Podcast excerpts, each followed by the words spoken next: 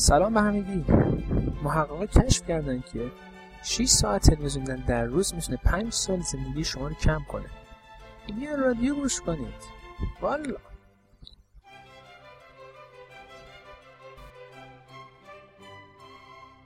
آقا تصویر بالا رو نگاه کنید.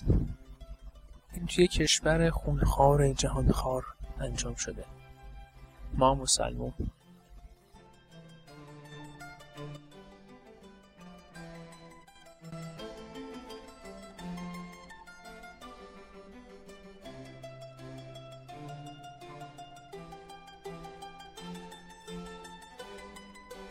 خبر بعدی تکنولوژی.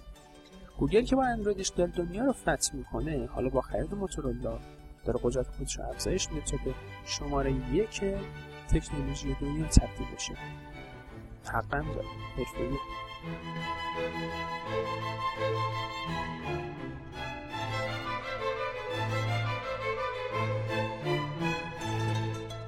خبر بعدی به رابطه میزان سواد مردم و میزان استفاده اون از الکل هست در آمریکا. نشون میده که هرچی سواد مردم بیشتر شده، میزان استفاده از الکلشون بیشتر شده.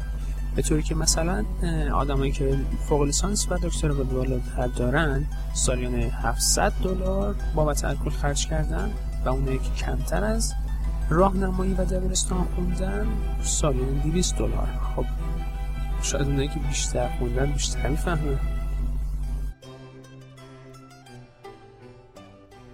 و خبر آخر این که مصرف آمریکایی‌ها هشتاد و دو درصد از محصولاتی است که خودشون تولید کردن، شش درصد از محصولاتی است که مال کشور خودشونه ولی در کشور دیگه تولید شده، و فقط سه درصد از چین وارد میشه. حالا توی ایران چند درصد از چین وارد میشه؟